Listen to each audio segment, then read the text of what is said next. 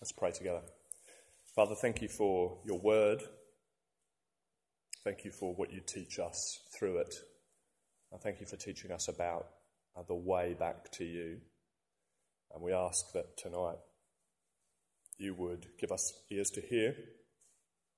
We ask that by your Spirit you would uh, speak through me, that um, your people would be fed and built up we pray that you'd help us to see Jesus more clearly, uh, to love him and his work for us more deeply. And we just give you praise. We gather to you tonight, our Father, to lift up your name and say, uh, You are great and you are our God. And we thank you and love you for saving us in Jesus. Amen. Let's read this chapter together. The Lord spoke to Moses after the death of the two sons of Aaron, who died when they approached the Lord. The Lord said to Moses, Tell your brother Aaron that he is not to come whenever he chooses into the most holy place behind the curtain in front of the atonement cover on the ark, or else he will die. For I will appear in the cloud over the atonement cover. This is how Aaron is to enter the most holy place. He must first bring a young bull for a sin offering and a ram for a burnt offering. He is to put on the sacred linen tunic with linen undergarments next to his body. He is to tie the linen sash round him and put on the linen turban. These are sacred garments, so he must bathe himself with water before he puts them on. From the Israelite community, he is to take two male goats for a sin offering and a ram for a burnt offering. Aaron is to offer the bull for his own sin offering to make atonement for himself and his household. Then he is to take the two goats and present them before the Lord at the entrance to the tent of meeting. He is to cast lots for the two goats, one lot for the Lord and the other for the scapegoat. Aaron shall bring the goat whose lot falls to the Lord and sacrifice it for a sin offering. But the goat chosen by Lot as the scapegoat shall be presented alive before the Lord to be used for making atonement by sending it into the wilderness as a scapegoat. Aaron shall bring the bull for his own sin offering to make atonement for himself and his household, and he is to slaughter the bull for his own sin offering. He is to take a censer full of burning coals from the altar before the Lord, and two handfuls of finely ground fragrant incense, and take them behind the curtain. He is to put the incense on the fire before the Lord, and the smoke of the incense will conceal the atonement cover above the tablets of the covenant law, so that he will not die. He is to take some of the bull's blood, and with his finger, sprinkle it on the front of the atonement cover. Then he shall sprinkle some of it with his finger seven times before the atonement cover. He shall then slaughter the goat for the sin offering for the people, and take its blood behind the curtain, and do with it as he did with the bull's blood. He shall sprinkle it on the atonement cover and in front of it. In this way, he will make atonement for the most holy place because of the uncleanness and rebellion of the Israelites, whatever their sins have been. He is to do the same for the tent of meeting, which is among them in the midst of their uncleanness. No one is to be in the tent of meeting from the time Aaron goes in to make atonement in the most holy place until he comes out, having made atonement for himself, his household, and the whole community of Israel. Then he shall come out to the altar that is before the Lord and make atonement for it.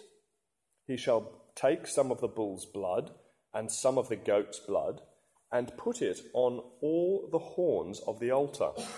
He shall sprinkle some of the blood on it with his finger seven times to cleanse it and consecrate it from the uncleanness of the Israelites.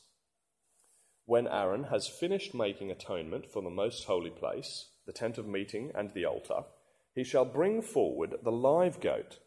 He is to lay both hands on the head of the live goat and confess over it all the wickedness and rebellion of the Israelites, all their sins, and put them on the goat's head.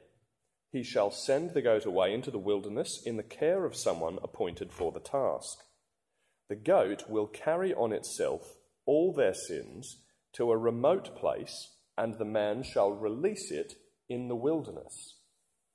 Then Aaron is to go into the tent of meeting and take off the linen garments he put on before he entered into uh, entered the most holy place, and he is to leave them there. He shall bathe himself with water in the sanctuary area and put on his ordinary garments. Then he shall come out and sacrifice the burnt offering for himself and the burnt offering for the people, to make atonement for himself and for the people. He shall also burn the fat of the sin offering on the altar. The man who releases the goat as a scapegoat must wash his clothes and bathe himself with water. Afterwards, he may come into the camp. The bull and the goat for the sin offerings, whose blood was brought into the most holy place to make atonement, must be taken outside the camp. Their hides, flesh, and intestines are to be burned. The man who burns them must wash his clothes and bathe himself with water. Afterwards, he may come into the camp. This is to be a lasting ordinance for you. On the tenth day of the seventh month, you must deny yourselves and not do any work whether native born or a foreigner residing among you, because on this day atonement will be made for you to cleanse you. Then, before the Lord, you will be clean from all your sins. It is a day of Sabbath rest, and you must deny yourselves. It is a lasting ordinance. The priest who is anointed and ordained to succeed his father as high priest is to make atonement. He is to put on the sacred linen garments and make atonement for the most holy place, for the tent of meeting and the altar, and for the priests and all the members of the community. This is to be a lasting ordinance for you. Atonement is to be made once a year for all the sins of the Israelites. And it was done as the Lord commanded Moses. This is the word of the Lord.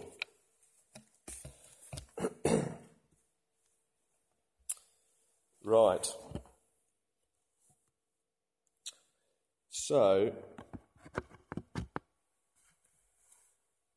the, this part of God's word uh, tonight is uh, of particular interest to anybody who is concerned with approaching God. Anybody who's concerned with having a relationship with God or drawing near to Him. Um, if you quickly look back with me uh, in chapter 8, verse 9 to, uh, sorry, chapter 8, verse 9.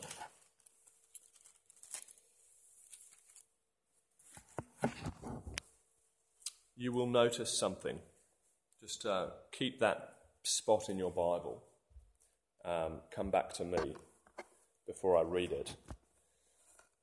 Uh, one of the, uh, I guess, um, shocks about Leviticus is that, particularly I think for our uh, place in the world and our time in history is that not anybody can approach the Lord. My hunch is that a common view today is that we would be more shocked, um, that we are more shocked that we might not be allowed to approach the Lord uh, than that a way to approach the Lord was made possible. I think our assumption is probably uh, more that uh, the Lord is blessed if we approach Him rather than uh, that we be blessed uh, by being able to approach Him. Um, and I think that comes as a bit of a shock in Leviticus. Um, and I think one of the things that it speaks to us, uh, uh, sorry, another way that it speaks to us is that because Leviticus teaches us um, or at least taught the Israelites, uh, the right way to approach the Lord. Uh, for us, it's an instruction because if that is our concern to, um, to approach the Lord, to deal with Him, to relate to Him, it means that we are doing so on a good footing. We have a sure grounding to do it. Um, because I think another, if, if this kind of speaks to our culture in another way, uh, it's probably that um, we, if, if, if, for example, our culture either, you know, this might be two ways that our culture sees it that it would be the Lord would be blessed if we would approach Him, or that, you know, I could just talk to Him if I like and that's it, I'll just come and talk and have a relationship with God, or that we might have some sort of superstitious um, mechanism for feeling as though uh, we have approached the Lord in the right way. Uh, it might be, I don't know, some, you know, pattern that we create for ourselves or some ritual that somebody else has given to us uh, or we've heard passed on from tradition or whatever it might be. Um, and so we come with a presumption that this way will be uh, sufficient, that I'm approaching God, um, and the way that I'm doing it is kind of, yeah, I'm sure, you know, the thinking is it must be fine. Um, but the beauty of Leviticus 16 is that it teaches us God's way of approaching Him.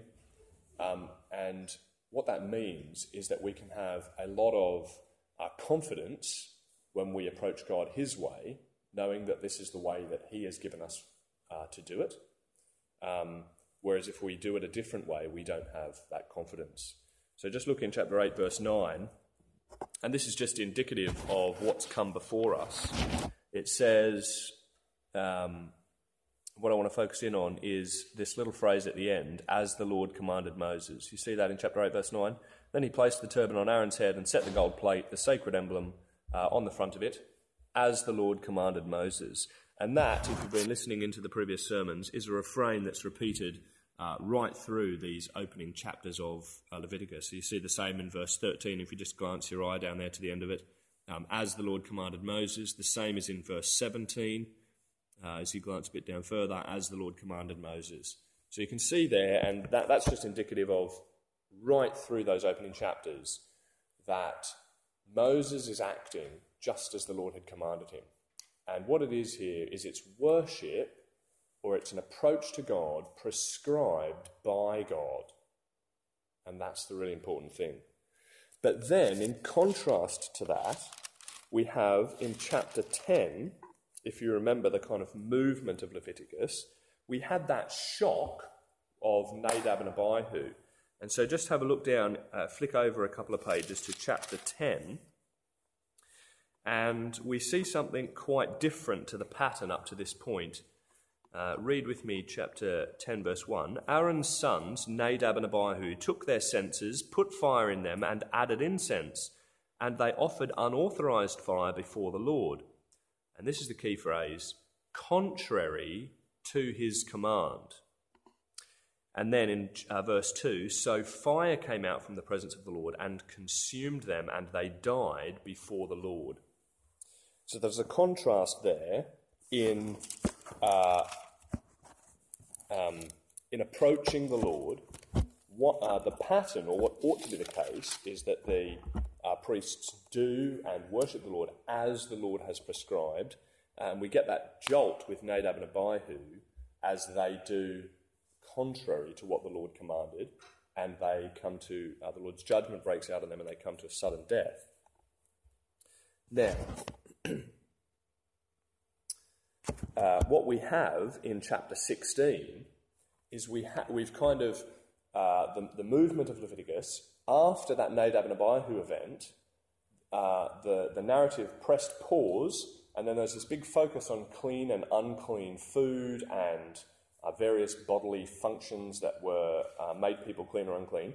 And now in chapter 16, we've picked the narrative back up again, and you can tell because of these opening verses in chapter 16. Note there what it says The Lord spoke to Moses after the death of the two sons of Aaron. You see that? In verse 1, the Lord spoke to Moses after the death of the two sons of Aaron who died when they approached the Lord. You see there, that's what they were doing. The Lord said to Moses, Tell your brother Aaron that he is not to come whenever he chooses into the most holy place, behind the curtain in front of the atonement cover on the ark, or else he will die, for I will appear in the cloud over the atonement cover. You see, don't worship the Lord in the way not prescribed. Then in verse 3, this, and this, is the, this sets the context uh, for this Day of Atonement, is in verse 3 here. This is how Aaron is to enter the most holy place. This is worship prescribed, worship of the Lord prescribed by the Lord. now, we're going to uh, look at this chapter in uh, three little movements. And the first thing we're going to do is we're just going to set up um, the context. We've seen a little bit about the context there at the opening of uh, chapter 16 uh, that this Day of Atonement is, um, is focused on an approach to the Lord. This is how uh, Aaron, the high priest, is to approach the Lord. Um, but if we step back a bit, uh, a bit further, sorry, where we're going to go, should have said where we're going to go. We're going to go context, uh, and if you think of it as a um, the whole uh, uh, of chapter 16, what is happening in chapter 16 with this Day of Atonement is it's like a little play, it's like a drama. Um, it gets played out every year. Um, and as we'll see, it's more than just a play, uh, it's, a, it's illustrative of um, how, well, of a whole bunch of things, uh, but it teaches us how to approach God. Um, and so, what we're going to do is we're going to look, first of all, at how this drama of the Day of Atonement is connected to the past on the one hand. We're going to look at some of the details as a second thing, and then we're going to look at how the Day of Atonement um, was pointing forward to the future. So they're the three little ste- steps that we're going to take just now. Um, and yes, talking about this, uh, the first thing is the way that it's connected to the past. Um, uh, important things to note in order to understand the day, this day correctly, uh, is that the tabernacle itself is modelled after. It's like a little miniature of the world. Um, I, I explained this in the first, I think it was the first week, that um, the holy, the. Does everybody know what the tabernacle looks like? Hands up if you don't know what the tabernacle looks like. Brilliant. So, um, so the Holy of Holies is the equivalent of the Garden of Eden, um, or the Garden in Eden. And moving out, you have the garden itself, uh, and moving out, you have the world, and moving out, you have the wilderness. Um, and what that means is that um, the movement of the priest into the Holy of Holies is a movement back to the Garden of Eden. That's what it's symbolizing. And so the what you've got is like a little world within the world, and there's a drama being played out every year of somebody making their way back into the garden. Which means as well that the priest himself, the high priest, is kind of like an Adam figure. He's the new Adam guy in the Holy of Holies. And uh, what is uh, therefore happening um, is it's enacting or uh, reminding the Israelites of God's original creational purposes of being um, with his people in his holy uh, special space.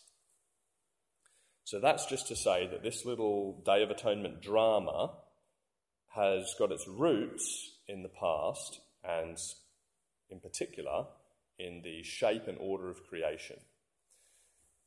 Then, the Day of Atonement, moving to the second point, uh, some of the details. So, the focus um, of the Day of Atonement is about cleansing. And you can see that if you look in uh, verse 30. So it says here, uh, because on this day atonement will be made for you to cleanse you. Then, before the Lord, you will be clean from all your sins. And you can see it also in verse 16. In this way, he will make atonement for the most holy place uh, because of the uncleanness and rebellion of the Israelites, whatever their sins have been. So, the Day of Atonement, the big idea is making atonement, but I think the idea inside of atonement, specifically for the Day, for the day of Atonement, is this idea of cleansing. And interestingly, uh, it's not simply that the people themselves are being atoned, it's that everything's being atoned. So, did you notice there in verse 16 how, um, uh, how the most holy place itself has atonement made for it? Uh, it's not just the case that we as sinful people need to be atoned for, but objects need to be atoned for. So, the most holy place, or you can see in the summary at the end in verse 33, uh, it says, and make atonement for the most holy place, for the tent of meeting, and the altar. There, that's three objects which themselves couldn't sin. You see that? It's not just for things that are capable of sinning, and then for the priests and for the communities. That's the whole lot. But the point there um, is to show that atonement is, is um, in this context, is about cleansing um, the whole uh, the whole worship, the whole world of worship that they're in. And therefore, what it's about is it's like resetting the clock, you see. If the whole picture that you've got in your head is this new little world, um, what's happening is every year it's like the, the clock is being set back to its original clean creational order. Um, and so each year the space is recleaned, the people are recleaned, the, the priest is recleaned, um, and kind of, yeah, it, it resets everything. Um, and so, in a way, there, it points to uh, a kind of cleansing of the universe, which what is what needs to happen, because this little mini, little you know, Playmobil set within the cosmos um, is not the cosmos itself being cleansed. It's like a little, it's a little parable, a little drama um, acting out. Um, now, the interesting thing is that we've just come off the back of all this clean and unclean stuff, and what is a bit of a jolt for us is that people are actually the problem. So look in verse 16 again. Uh, it says, In this way, he will make atonement for the most holy place. Uh, and look why because of the uncleanness and rebellion of the Israelites. So God is dwelling amongst the Israelites, but um, just as in the previous chapters, we've learnt about uh, skin diseases and mold defiling the houses and defiling the people. Now it's as though the Israelites themselves, or we the people, are actually defiling God's house.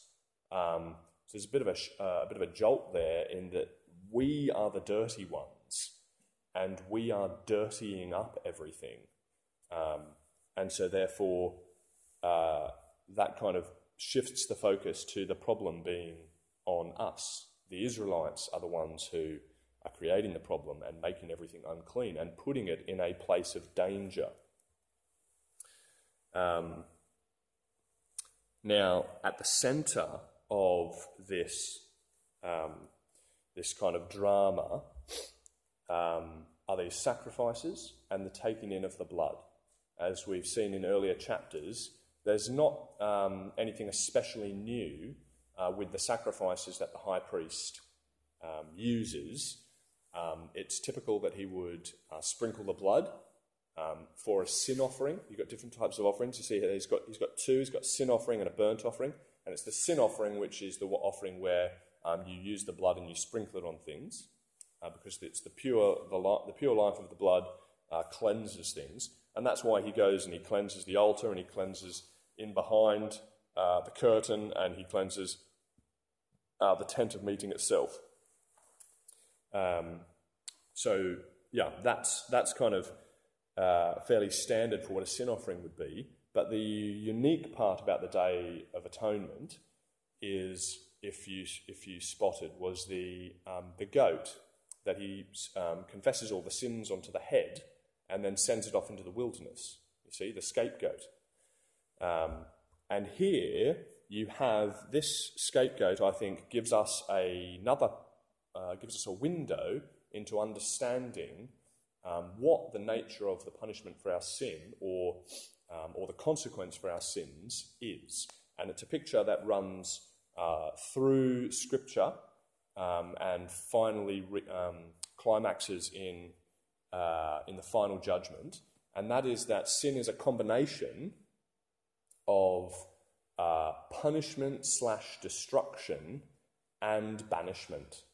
And that thread you can see running through as um, Adam sins, he's, and he is both punished in that life is harder for him now and he physically dies, uh, but he's also sent out of the garden. You see the same thing in when uh, the Israelites, when they sin, they are both, uh, you know, they break the covenant.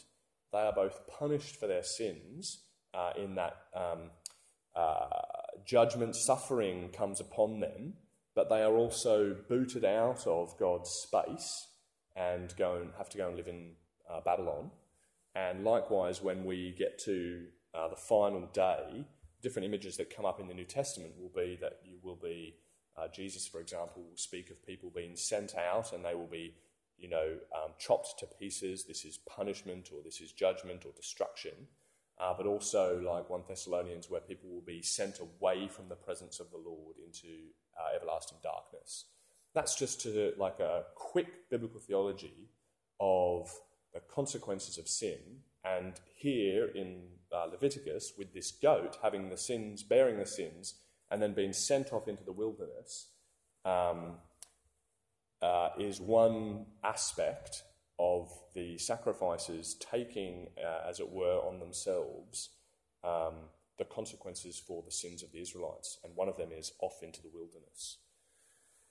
Uh, but so at the point there at the centre is that atonement is made. It's made by these animals through sacrifice um, and their blood being shed and their blood cleansing things, this blameless blood cleansing everything, cleansing them, cleansing their, their space, and the other goat bearing the sins. And so those two aspects of um, the consequences of sin are dealt with, which cleanses the people, um, which um, rescues them from the realm of uh, from danger, uh, from death. Um, uh, and so that is the um, that's the event. That's the day. So this and this will happen day after, uh, sorry, year after year. This is the day, and this, um, as Moses, as the Lord commands, is the way to approach me. Now, that's the second point. So it's rooted in the past. This this drama. The drama itself is focused on the idea of atoning, uh, and the atonement needs to come because of the, the uncleanness of the people, and that atonement is um, made through the sacrifices and the scapegoat. Now, what that does, that's the drama itself, but just as we come to a close, um, we'll think about how that points forward, how that whole drama plays out and points forward to the work of Jesus and anticipates his coming. And we'll just see a couple of little contrasts which will help us to both understand Jesus' uh, work better um, and to uh, see, uh, understand them ourselves better, but also appreciate how they are much better. And uh, Hebrews is the book to go to. So if you flip over to Hebrews, we'll just look at uh, a few quick points um, of uh, things that the author of Hebrews brings out as he focuses on this day himself. Um, so, what they are is, first of all, um, that this, um, uh, this whole system, because it was annual, because it was an annual thing, the atonement that was achieved and, the, and therefore the access back to God. Sorry, I'll wait for everybody to get to Hebrews Are you there? Anybody got a page?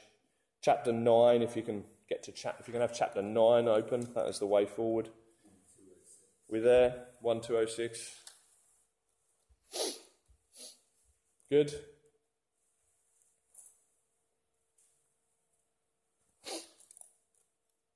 Happy? Okay. Um, so the first thing is that because this thing was every year, you see, this, this, this drama that was played out, this Day of Atonement, because it was every year, it showed that um, uh, what was achieved at that time was only temporal. It wasn't something that lasted because it needed to be repeated. The people kept um, uh, defiling the, the tabernacle and the altar and all the space and themselves. Um, and so it needed to be repeated. It was temporal, which meant that it pointed forward to the idea. The idea is that therefore it can't be uh, the final solution. It's rooted in the past, but this is not the final solution. And we see that in chapter 9, verses 6 to 8. Uh, so, in chapter 9 of Hebrews, when everything had been arranged like this, the priests entered regularly into the outer room to carry on their ministry, but only the high priest entered the inner room, and that only once a year, and never without blood, which he offered for himself and for the sins the people had committed. And look what verse says in verse 8. So, this is the clue, the inspired author of Hebrews. The Holy Spirit was showing by this that the way into the most holy place had not yet been disclosed as long as the first tabernacle was still functioning. You see that? That's such a helpful uh, thing that we have given to us to help understand what's going on in, um, uh, in Leviticus. So it was temporal, and, and it says in Hebrews that the Holy Spirit was showing by that that the way into the most holy place had not yet been made known, hadn't been disclosed yet. Um, which is different uh, to Jesus himself, who enters in and check out what Jesus does when he goes in. Look over in verse 10. So the priest goes in annually, but look what Jesus does. It says uh, in chapter 10, verse uh, 12 But when this priest, that is Jesus, had offered for all time one sacrifice for sins, he sat down at the right hand of God he sat down at the right hand of God. So he went in and he sat down. You see that? Normally, the priest goes in and out, and that way you can see, as an Adam figure, he's not back into the garden yet. But Jesus himself goes in and he stays in. And not only, uh, and then the second thing is, he doesn't just go in to an earthly tabernacle, he goes into the reality. So look uh, in chapter uh, 8, verse 5. This is to help us understand the tabernacle itself. Uh, chapter 8, verse 5. They, that is the priests, uh, the Jewish priests, serve at a sanctuary that is a copy and shadow of what is in heaven. So the, the, the, the, the tabernacle that was in Israel uh, was the shadow, and the reality was heaven. This is why Moses was warned when he was about to build the tabernacle see to it that you make everything according to the pattern shown you on the mountain. And in 9 verse 11, uh, but when Christ came as high priest of the good things that are now already here, he went through the greater and more perfect tabernacle, that is, not made with human hands. That is to say, is not a part of this creation. 9 verse 24, where is it? For Christ did not enter a sanctuary made with human hands that was only a copy of the true one. He entered heaven itself, now to appear for us in God's presence. So he, he enters once, he sits down, he doesn't enter the copy, he enters the reality.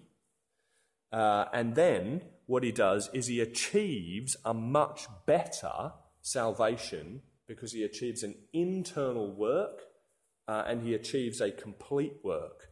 So the internal external contrast you see in chapter 9, verse 9. Uh, it says, This is an illustration for the present time, indicating that the gifts and sacrifices were being being offered were not able to clear the conscience of the worshipper. See, they're not able to clear the conscience of the worshipper. They are only a matter of food and drink and various ceremonial washings, external regulations applying until the time of the new order. Um, whereas Christ, um, verse four, uh, chapter 9, verse 14, how much more then will the blood of Christ, who through the eternal Spirit offered himself unblemished to God, cleanse our consciences from acts that lead to death, so that we may serve the living God? Um, Jesus goes in to the new, uh, sorry, to the reality, into heaven itself. He goes in with his own blood, not the blood of animals. He sits down when he's in there, uh, and he waits from that time, uh, having made a perfect sacrifice, till his enemies uh, made his footstool. And therefore, the conclusion is for us, or for Hebrews, uh, look at uh, verse 19, chapter 10, verse 19. This is kind of where he's moving in the letter of Hebrews. Therefore, brothers and sisters, since we have confidence to enter the most holy place, right, that's the space of God, this is drawing near in a new way, uh, by the blood of Jesus, by a new and living way opened for us through the curtain, that is, his body, and since we have a great high priest over the house of God, let us draw near to God with a sincere heart and with the full assurance that faith brings, having our hearts sprinkled to cleanse us from a guilty conscience, and having our bodies washed with pure water. And that's what I was talking about at the beginning of approaching God, and I hope that this is what it can do for us, is approaching God not in a superstitious way or not in a way that we kind of think to ourselves, this might be the right way to approach God. Uh, when we approach God through Jesus, we are approaching God through the way that God has prescribed, and the author of Hebrews, picking up on this um, what we're learning in Leviticus, uh, applies it to us and says to us, draw near uh, with uh, sincere heart and with the full assurance that faith brings, because you're drawing near through Jesus, and you're not drawing near in the tabernacle in the shadow. You're drawing near into the reality for Christ's perfect blood with a perfect sacrifice, uh, where He sat down and He's completely atoned for all of your sins. He's made a perfect atonement for your sins.